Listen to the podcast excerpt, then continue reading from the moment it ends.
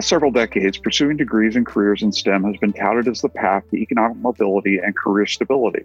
Working in the fields of science, technology, engineering, and mathematics has been perceived as a mark of success, both financially and socially. It has been thought that these workers are the ones who had the foresight to concentrate on what mattered, learning about the technology that could put them on a solid career footing for the labor market of the 21st century. But are these assumptions accurate, and do the data support them? Do women and minorities in STEM occupations do as well as white men? And how do community college degrees stack up against a bachelor's level education? To investigate these questions, my AEI colleague Dan Cox and I partnered with Reuters Ipsos on a survey designed to gain a greater understanding of the financial outcomes, barriers, and longevity of careers in STEM. The results were mixed.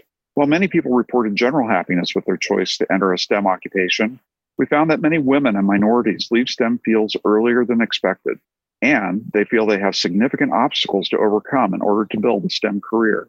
AEI published a report on these findings detailing the outcomes of STEM careers, as well as the increasing need for soft skills in the hard sciences. To discuss our findings, I've been joined today by Dan, a research fellow in polling and public opinion here at AEI, and Kadeem Noray, a PhD candidate at Harvard University who has co authored several important papers on the connection between skills and wages. Dan, Kadeem, thank you for joining us today on Hardly Working.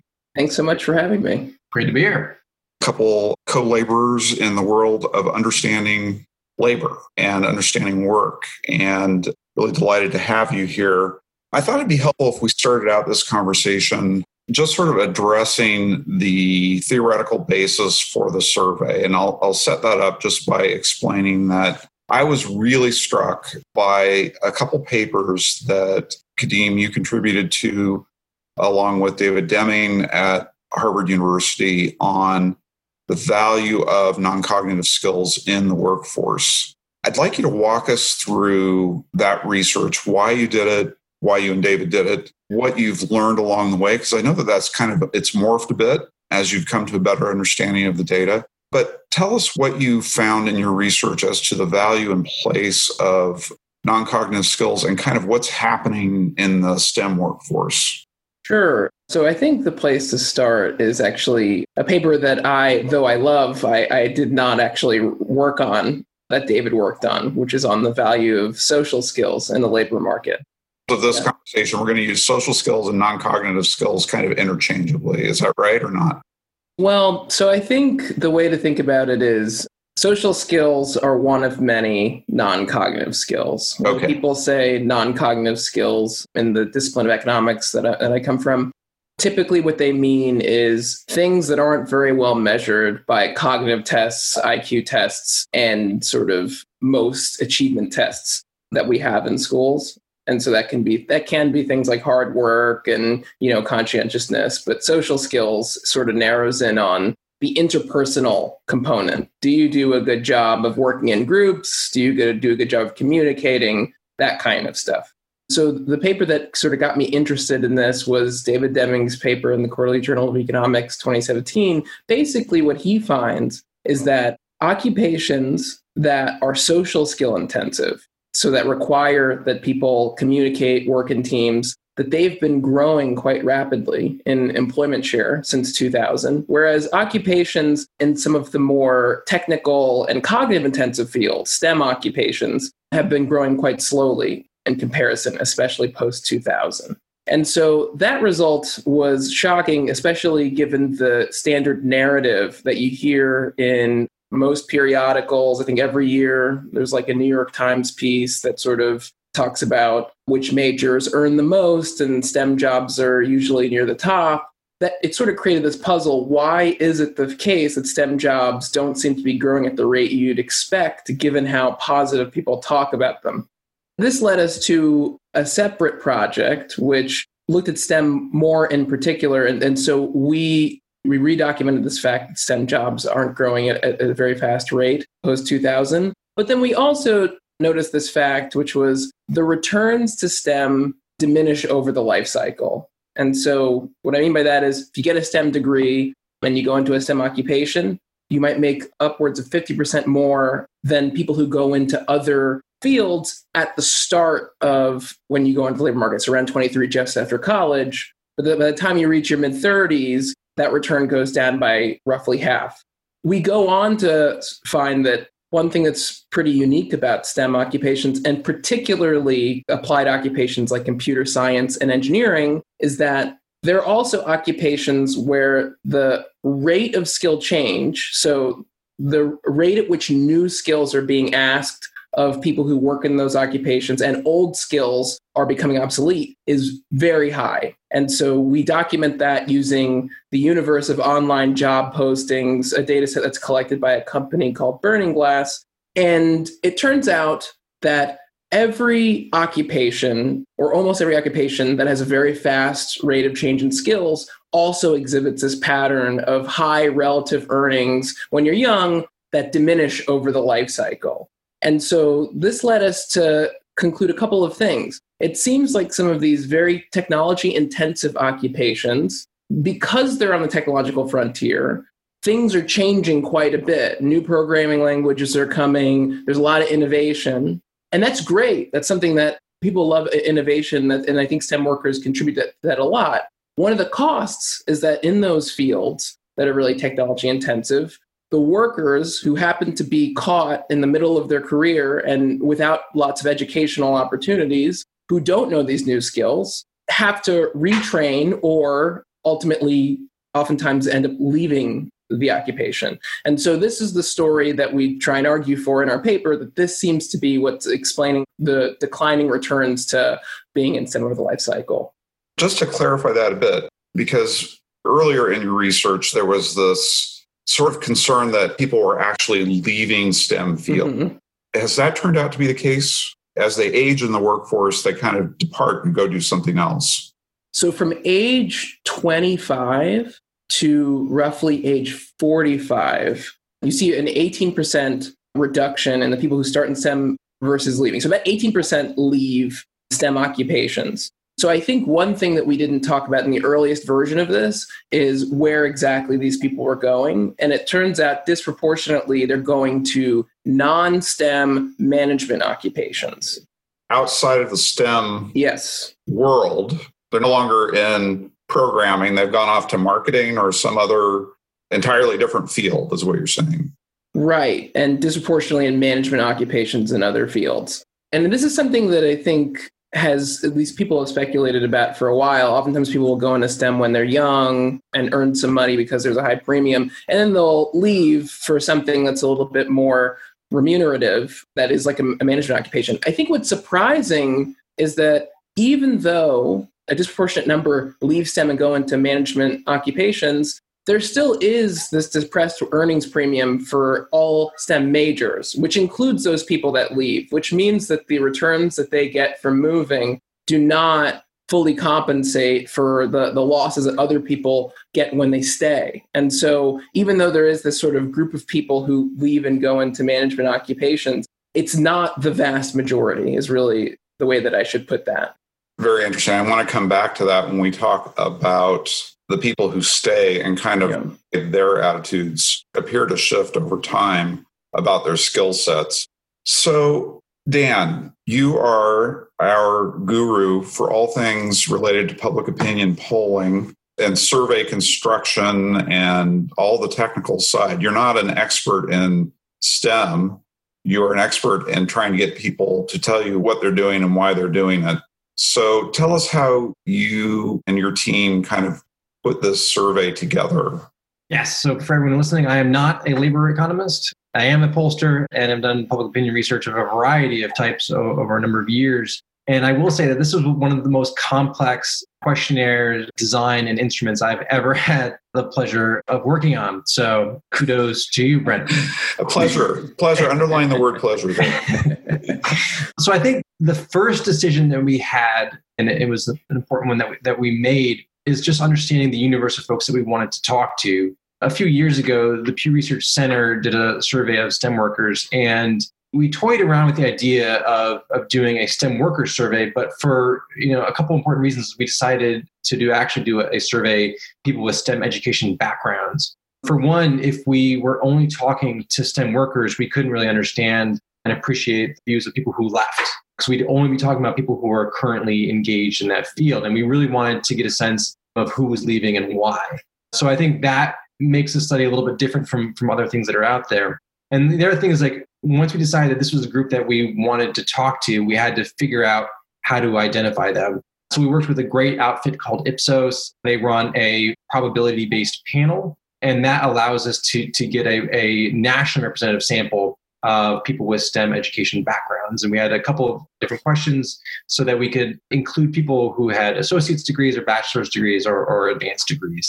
And then we actually asked people not only did you have a STEM background in terms of your education, and we gave some examples like computer science, biology, physics, information technology. And then we actually asked people what their degree was in to make sure that no one got through that we didn't think should get through. And lo and behold, a few people did. So we removed some like nursing students and, and other folks who don't fit the conventional definition. And so that's how, how we did it. We had ended up with a sample of 1,400 folks. It was a really, really interesting study that I am still very excited to be a part of. So we've got this universe. We've got the theoretical basis of the of the Deming Noray Noray research on this, which is there's something going on in terms of both wages, skill decay, and exits in the STEM workforce that we're interested in. And then you went out and you built the sample of people along with Reuters Ipsos to get us, you know, a nationally representative picture of people with STEM degrees, all the way from associates up to advanced degrees. And why don't you walk us through a few of the high level findings? What were the things, the key items that we found? Because some of them were surprising and some of them were actually pretty encouraging in terms of the STEM workforce and its satisfaction. Yeah. So one of the nice things about this this project uh, is I came here, you know, with an absolute blank slate, having you know little experience or exposure to STEM other than my older brother who has a PhD in this stuff and, and works at Google now. So that's like the the the extent of my connection to to STEM and workforce issues. So one of the really cool things was I, I got to actually learn a lot by being part of this this project. And we saw, you know, in the findings, a, a, some significant results that I think are were sort of in tune with what I thought, and some stuff that I think contradicted at least my own expectations. So, for instance, a large majority of STEM workers were were satisfied in their jobs. Ninety five percent, in fact, said that they would recommend STEM career to a young person. At the same time, there's significant concerns about feeling that you're not valued by employers in terms of being replaceable, feeling competition from other coworkers. And again, I think that a lot of it has to do with, with building up skills as well, sort of like that pressure to, to always be learning and growing your skill set. And I, I think I'm going to throw in an anecdote here, which I never get to do as a pollster. When my brother got his PhD at University of Michigan in, in computer science, went to Google, who was then hiring like crazy. This was back in 2005. He got there and there, so he had been never been in the workforce and he was like, I think approaching 30 and Google was at the time hiring like crazy all these BAs and BSs. And he's like, these kids know way more than I did. I did a PhD. I focus on like on AI. And he's like, they know so much more than I do. I, like even in the time when I started my PhD to end in my PhD, there's new things that came along that I was not exposed to that I had to learn. And so I think he felt that pretty viscerally that I've got to sort of stay on top of, of, of this, even though I'm just starting out in my career he's still there, so obviously things worked out. But I think it, it goes to that broader point that that people in this field, I think, do face a lot of pressure to to adapt, to evolve, to grow their skill set. And so I think that's part of, of why we're seeing some of these discontinuities between people overall feeling satisfied, but then also feeling some external pressure. The other things I think were, were consistent with my expectations anyway, is we saw a significant gender gap and, and a race gap on some of these things where you know, women said they, they face more obstacles in STEM than other fields. African Americans were more likely to say that they, they faced obstacles as well. But really interesting, I was not expecting the education divide. Perhaps I should have. That associate degree holders were generally less satisfied than folks with higher uh, levels of education. And one of the things I will sort of wildly speculate, the survey didn't didn't probe this, but to the extent that, that people in associate's degrees are maybe being funneled into a STEM track where they really didn't have as much interest in doing it. So perhaps, but like people are saying, no, this is this is how you get ahead. This is how you earn money. And so I, I would be really interested, and I may be sort of jumping down to later part of our conversation, but like in understanding better, like, yeah, is it that that people are saying this is the golden key to gainful employment, and then when they get there, like this is not consistent with my my expectations or, or what I wanted. I'm disappointed in terms of my earnings or the kind of work I'm doing. We had a really interesting question about whether people get a sense of identity from their work, and there's a huge gender gap where women are more likely to say, "Yes, I get a sense of identity from the work that I'm doing." This is among STEM workers, and then men were much less likely to believe that. So I'm wondering, yeah, whether there's some amount of folks who are in STEM but not fully bought into the career. I think that that's one of the more remarkable findings that I saw in it as well is just people having some level of buyer's remorse about their degree choices. And it got expressed as among STEM leavers, my interests changed. And I really wonder if that's true that interests changed, or do people not really know what their interests were to begin with? And they were just taking these cues from media coverage and their families and people pressuring them. A degree in the sciences, and particularly in technology, is the golden ticket. And so go do that, and you'll never have to worry about your job again. It reminds me of a, since we're in the anecdote territory, a friend of mine who's an attorney said to me one time, you know, law school is a pie eating contest. If you win, you get to eat more pie.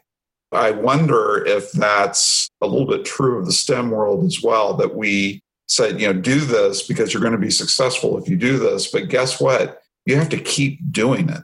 I wonder if that is what really people are expecting when they move into a STEM career ladder.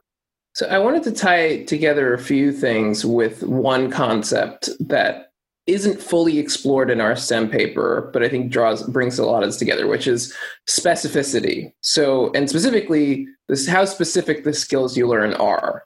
One thing that's really unique about STEM occupations, it turns out that it's the combination of learning really specific skills and being in an industry where those skills change that leads to issues. So, engineering and computer science in particular they feed more than 50% of their graduates into engineering and CS jobs, which suggests that you learn something very specific. You learn how to be an engineer, you learn how to be a computer scientist if you get those degrees. If you look at other degrees, they're much more spaced out. So even in the life sciences, and the physical sciences and in biology, it's very spaced out. And in fact, in those other science categories, one, you don't see as much of a return decrease. In fact, the people in those science categories, they their returns increase pr- pretty rapidly over the life cycle. But they don't go into any occupation in particular more than 10%, or no more than 10% of them go into any particular occupation. I wanted to highlight this because what you were saying about associate's degrees versus BAs. My understanding about if you do science and you get an associate's, oftentimes it's much more like vocational training where it's highly specific. Where if you do science and you have a four year college degree, you have more opportunities to gain a broader range of skills, which might then make it easier for you to either move up in STEM. So maybe you have some of these abilities to do management type things in STEM because you're a little broader, or give you better opportunities to be able to transition successfully.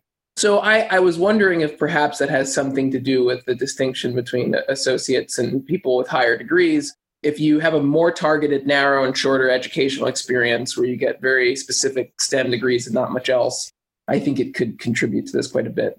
That's a really important point, and it's something that has a direct connection to kind of policy related issues because, you know, you've got you know, United States senators and presidential candidates and people walking around saying, forget about the philosophy degree and forget about four year degrees generally because they're not a good investment. What we really need are people to focus on this direct connection between education and work. And education for its own sake, with the positive externality of lots of skills and employment down the road. I worry about sort of the popular kind of meme that goes around, especially in conservative circles, actually, I have to say that, mm-hmm. that four year degrees are overrated and that what we really need to do is focus on vocational education. Vocational education is great, but this would suggest to us that in some ways it's limiting. Can I respond to some of that? That's yeah. I think that's just such an important set of issues that you just brought up. So one thing that you might ask is what are the skills that seem to go out of style really quickly? The skills that disproportionately go out of style are technology focused and specific. It's like a computer programming language. You could use a particular software. And in part, that's why STEM occupations face such a high rate of change. You could come back and ask, what are the skills that don't go out of style? a lot of those map pretty nicely to sort of traditional virtues, things like hard work, things like emotional intelligence, being empathetic.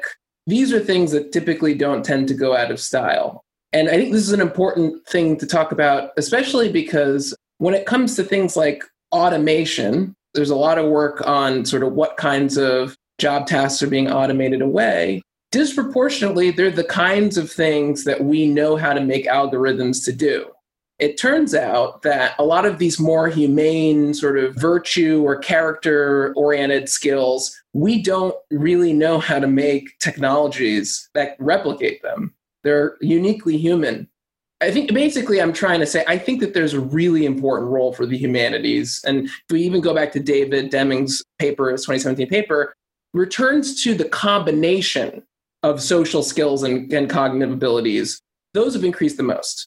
I'm not saying necessarily that some of these sort of more humanities ish, more sort of social, non cognitive characteristics are better completely. I'm, I'm just saying there's a role for them. And I, and I think in combination with some of these technology skills, they really, really flourish. That's sort of where I've landed in all of this too, even apart from our survey. But this idea that what people need is a broad, flexible skill set for yes. the workforce because the workforce is changing so rapidly that demands of industry, automation, technology, and so on. To get too narrow too early means that you have less capacity to flex with those changes. Whereas if you get a balanced sort of portfolio of skills that includes technology, but it also includes communications, mm-hmm. Teamwork, the ability to write, the ability to think critically. All of those things will like allow you to move both within a career track and between them. You have a broader kind of life experience. It's got more insight into how the rest of the world operates. And I think that was really, and Dan, maybe you can talk to us a little bit about this, but I think that was really demonstrated when you look at the life cycle of people who stay in the STEM workforce, and I don't have the numbers right here in front of me, but it was interesting when you ask younger workers how important, say, communication or management skills were. They weren't thinking very much about that. And that's partly just the life cycle, right? You're when you're new in the job or in a in a company, you're in the position of taking orders and fulfilling directions rather than giving them. And as you get older in the workforce, you move up into more management type roles where the value of those skills goes way up.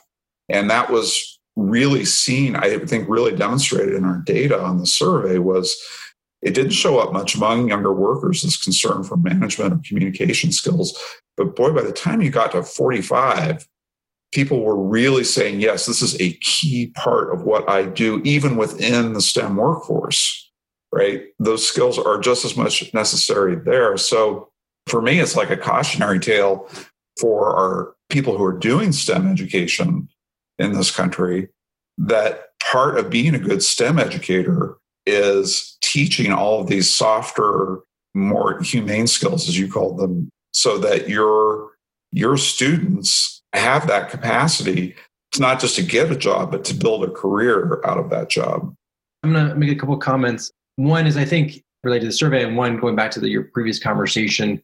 Something else I think was really interesting in, in the poll was that we found that most STEM workers are working collaboratively. So, you know, ideas or images of like the lone lonely programmer just like typing away in a dark room is not the reality for most STEM workers, at least that, that we found.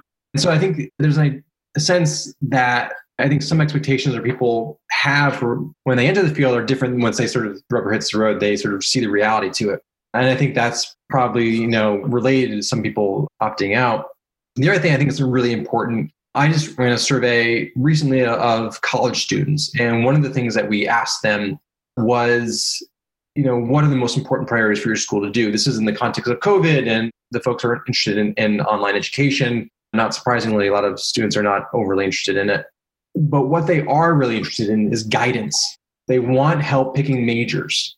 They mm-hmm. want help thinking about career options. The question is like, where are they getting that information? Are they getting it from, you know, people who spend a lifetime in academia? No criticism of that. My whole family is in academia or, or has been, but I don't think those are the best people to I sometimes provide those those answers about, you know, what are the skills that are necessary? What what will employers value? What's the best way to sort of set yourself up for a career? Because unlike I think my generation and previous generations that may have had a little more idealized version of what higher education should be, students now going in, I think because of the imminent you know, educational debt that, that a lot of them take on, are thinking about jobs. Freshman, sophomore years, are thinking about lining up internships. And something that in my cohort, which was you know the aught early 2000s, I think we never really talked about. We never really prioritized. I didn't know anyone who went to the career counseling center when I was at school. We may have say something about my circle of friends, but I think that's that's really different. It's really changing. That students are really wanting to have someone give them some guidance in terms of how to sort of think about you know how they should line themselves up for a future career and you know what's valuable any intervention needs to think about who who these students listening to parents friends and find ways to to convey that information from maybe from people in industry or others i think that that's an incredibly important point and i think part of it it goes back to something brent said. We kind of don't have a great sense as at least as researchers about what should you study if you want to insure yourself against the risk of occupational change. I think something that's a little bit unique about the period that we're in right now is that we're in a period where work is changing a lot there's a lot of ai technology coming into the labor force that is changing work in particular the only thing that experts can agree on is that work is going to change a lot. Exactly how it's going to change is somewhat up for debate. Exactly when it's going to change is up for debate. I always framed it as like, you know, it's a really big bummer that if a kid were to come to me who's a freshman and say, What should I choose given the fact that there's going to be a lot of change coming up? And I'm like, you know, we don't know that's not a study that has been done. And it's I, I, think that that's depressing i can say a couple of things. I mean i think certain things conscientiousness make sure you show up on time. But these are all things that it's like i don't even really know how much you need college to get those skills. And i'm not sure what classes you take to get them either. So. Yeah no i completely agree. I think that that's a matrix of skills that gets laid down pretty early in life. It's usually if you've gotten to college and you're succeeding in college you probably have them already to some degree because college is a challenging experience that requires some perseverance. I almost think that we need to like flip the question around and help kids to ask a different kind of question, which is not how do I make myself relevant to the workforce? I think that's the wrong question because of all the uncertainties. And frankly, I think it's the wrong question because we're dealing with human beings that have their own principle of motion or principle of movement here. They have their own drives, their own interests. It'd be a far better question to ask people, both from a you know the standpoint of vindicating and and helping them to become the person that they are built to be, but also from a very practical standpoint, what do you want to do? What are you really rigged out to be? What do you enjoy? And those questions get shunted aside as being irrelevant I think they're the most relevant questions in terms of building a successful life because I've told this story in a number of settings, but I'll tell it here. I needed some furniture moved to my house a couple of years ago, and I put a, a notice out in Craigslist or something. Guy calls me up and says, "Yeah, I'm, I'm home. It's Christmas time, and you know, I'm home, and I, I, yeah, I'm interested in helping you." And so he came over, and we started talking about his life and what he was doing, and he was going to a very prominent Northeast liberal arts school. And I said, Oh, that's interesting. What are you majoring in? he said, I'm majoring in computer science. And then there was kind of a pause. And he said, And I'm minoring in philosophy. I said, That's a really interesting combination. And he said, Well, to be honest, he said, I would major in philosophy. but my parents will only pay for a degree in computer science. And I thought that story encapsulates so much of the struggle that today's students face. We all got scared with the meltdown in 2008 and 2009. And every middle class parent in America said, that's not going to be my kid at the Starbucks after they've gotten their degree. We're going to make sure that they get a degree in something that is connected to a career so that the parents don't have to worry about their kids coming back and living in their basement and failure to launch and all of that. And I think that that anxiety that we have sort of imposed on people, on our children about their futures is what has created in part this pressure. And it goes back to that, that thing that I just said, like, what are you built to do? If you're interested in philosophy, maybe you should be thinking about teaching. Maybe you should be thinking about something that that will provide you the psychic income to go along with the monetary income because as we know, happiness as it relates to money tops out pretty early in your career for most people. Like you get up to $70,000 a year. And really the additional money beyond that is like, it's nice. Everybody loves it, but it's, it doesn't add much to satisfaction in career or in life. So anyway, that's kind of my sermon on this is that I just think we're pushing too many people into this domain not because we think it's good for them, but because it reduces the likelihood that they're going to be a burden to us as parents later on. Can I yeah. comment on that real quick? Sure. So, one thing that I think in our paper that maybe goes a little bit under the surface, but I think ultimately is true. The way we think about this sort of STEM and the fact that STEM, the returns go down over the life cycle, there are people who just really like STEM occupations. There are people who really like to code. And part of the reason why you would expect to see people taking essentially earnings losses relative to maybe what they could do elsewhere, but not leaving is because they have some sort of a passion. Really, all I want to say the earnings is only one facet. It happens to be what we can measure, and so what we talk about in our paper, but it's not the only thing that matters, which I think is a big part of what you were just saying. The other thing that I think people don't realize is that so a degree like philosophy, philosophy majors actually score quite well on the GRE. And they score quite well on the LSAT relative to other majors of people who take the LSAT. There are highly professional occupations that are willing to hire people who have the skill set that you develop in philosophy. I don't think people somehow philosophy has become this like you know this joke like uh-huh. major where it's like doesn't really mean anything. But it turns out the combination of reasoning logically and verbal fluency is like really important. And so yeah. and, and uh, it actually it, it oftentimes surprises me when people use that as the example. I think that there are other disciplines where maybe you'd be it'd be easier to use as an example because it's not clear to me that you're getting exactly those skills. So i think some you know certain english departments you can get through and you could not necessarily learn how to reason super well. And you could read also a very like niche select group of books that aren't even necessarily representative of values and morals that end up helping you later in life. So that's possible. I'm not saying that's not possible but i think the how practically useful some of these skills are gets left out of the conversation.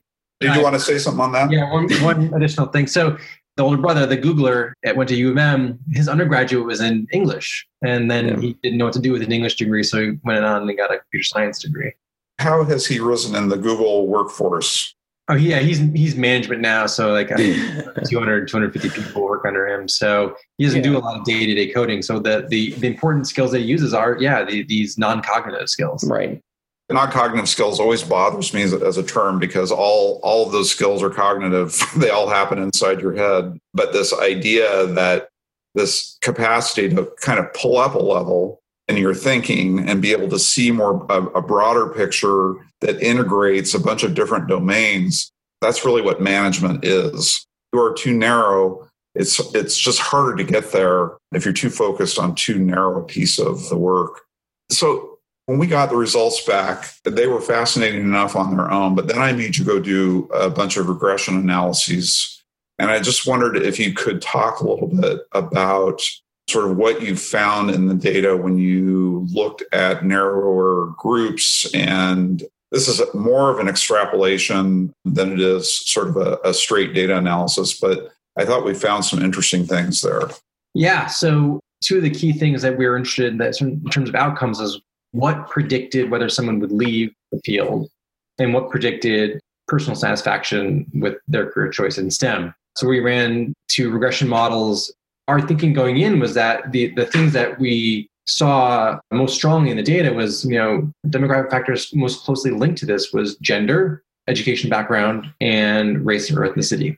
So we thought those would all be predictive of whether someone stays in the field and their level of satisfaction with it. But after running the regression, only two things were were strongly correlated with the outcome. One was gender, so gender was, was significant. Women were predicted to be less personally satisfied and, and a higher probability of leaving. Again, not a huge surprise, but we controlled for a whole variety of different things, and it was still a powerful predictor. The other thing was education. After we controlled for these two and, and a bunch of the other factors, race and ethnic background played no role in decisions, at least in this data, on whether people chose to, to remain in the field or their personal level of satisfaction in STEM. So I think that that's pretty important. We thought, and we ran this a few different ways, race and ethnicity should be, we expected it to be part of the explanation because of uh, the sort of differential results that we saw between people of color and white STEM workers, but it wasn't. So I think that was pretty important. Having an associate's degree or less was really significant in leaving. I think it was the most significant factor. And so I think we would need to, to pay a lot more attention to education and what is it makes the experience of an educational background of people with associate's degrees so different in terms of their outcomes than people with higher level degrees, BAs, BSs, and beyond. One of the things I thought I remember reading in, in the survey is sort of this disparity and looking at the race, particularly the race question. Basically, when you asked white male STEM workers whether minorities in the workforce faced more, less, or the same number of obstacles, they said it's the same. Then when you ask the African American, Hispanic, and women if that was what they thought, they of course said absolutely not. We face far more challenges in the workforce. I think that's really it's really interesting. It's pretty troubling that there would be such a wide gap in perception and I think it goes to some of what we've been hearing out of, particularly in the computer science world, of concerns about the homogenous nature of the field and how that influences the development of technology. If we're serious about you know not winding up with algorithms that come up with some really extraordinarily obtuse kinds of analyses of data those voices really have to be represented. And I, I don't know if either of you have any thoughts on that or anything from the data that you want to reflect on, but I, I found it really kind of concerning. I want to add it's not really it's not data driven per se but it is sort of adding some economic reasoning to some of this first to the results that dan found that race doesn't really seem to impact or be a predictor of whether or not was it that whether or not you leave or whether or not you're unsatisfied. In both models. So in both models. Both, yeah, yeah, both outcomes. It was yeah, equally not likely to and that's just one so that's, that's yeah. just based on one data set. So the one thing that I want to say as a black guy with a physics undergrad degree, I feel like maybe I can talk about this somewhat intelligently.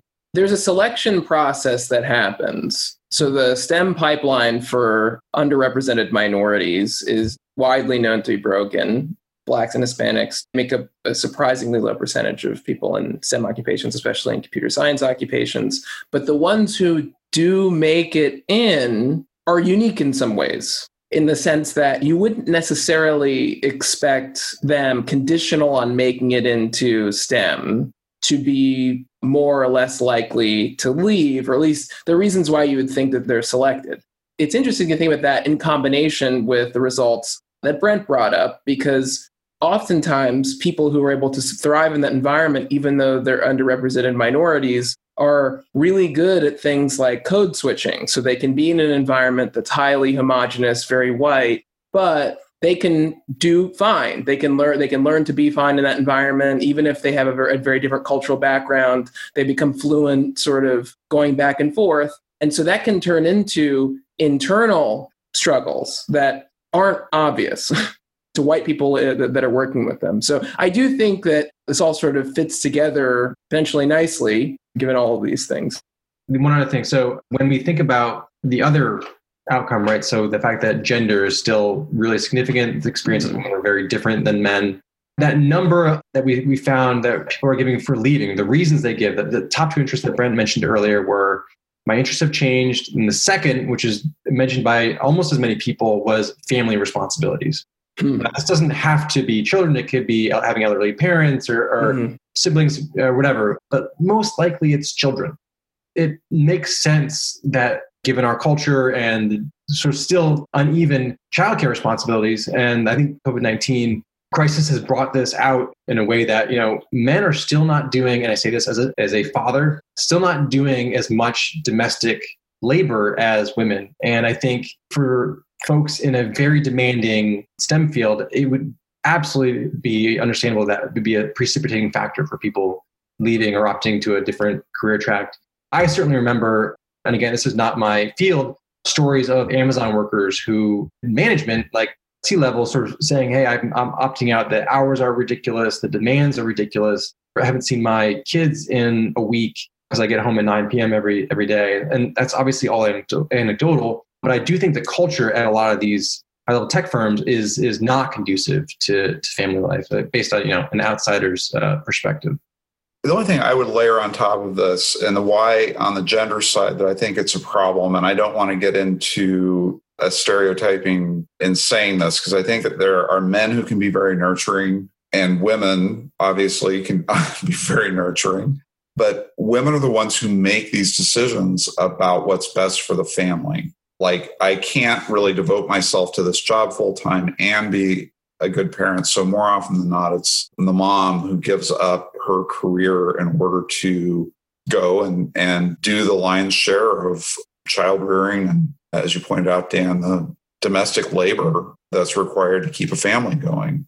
That's an area that I think I'd like to explore more somehow in this is what happens to a workforce as influential as technology and particularly computer science when you don't have enough women in it and bringing that distinct perspective to the development of these incredibly powerful and influential tools that we're creating through advanced computer science. I mean, the motto in Silicon Valley, as I understand it, is move fast and break things. And that's that's sort of the ethos of the high tech world. That is not the ethos of any mother I know. moms are like, be careful. Uh, of my kids. Uh, yeah. and share things that we emphasize when we're trying to rear good kids. I think it would be interesting to just look at, you know, like what are the implications of a workforce in which women are underrepresented in the decision making and the development of technology? I want to thank you both for this hour that you've given me and us to kind of talk this through a little bit. We'll be publishing the report soon. We'll be putting this podcast out as kind of an explainer to go with the report, or at least something for people to reflect on as they read it. And I think that your comments both from the standpoint of why is this important in terms of the future of the workforce and how we went about it, I think will be really valuable to people who are interested in this topic. So thanks again for coming on, and I, I really look forward to talking to you again soon. Thanks for having me. Thank you for joining us on this episode of Hardly Working. I'm your host, Brent Orrell, and I hope you tune in next time to learn more about the state of workforce development in America. Be sure to like and subscribe to our podcast let us know at vocation at aei.org if there are any topics you'd like us to cover. As always, we hope you find the job that fits so well it feels like you're hardly working.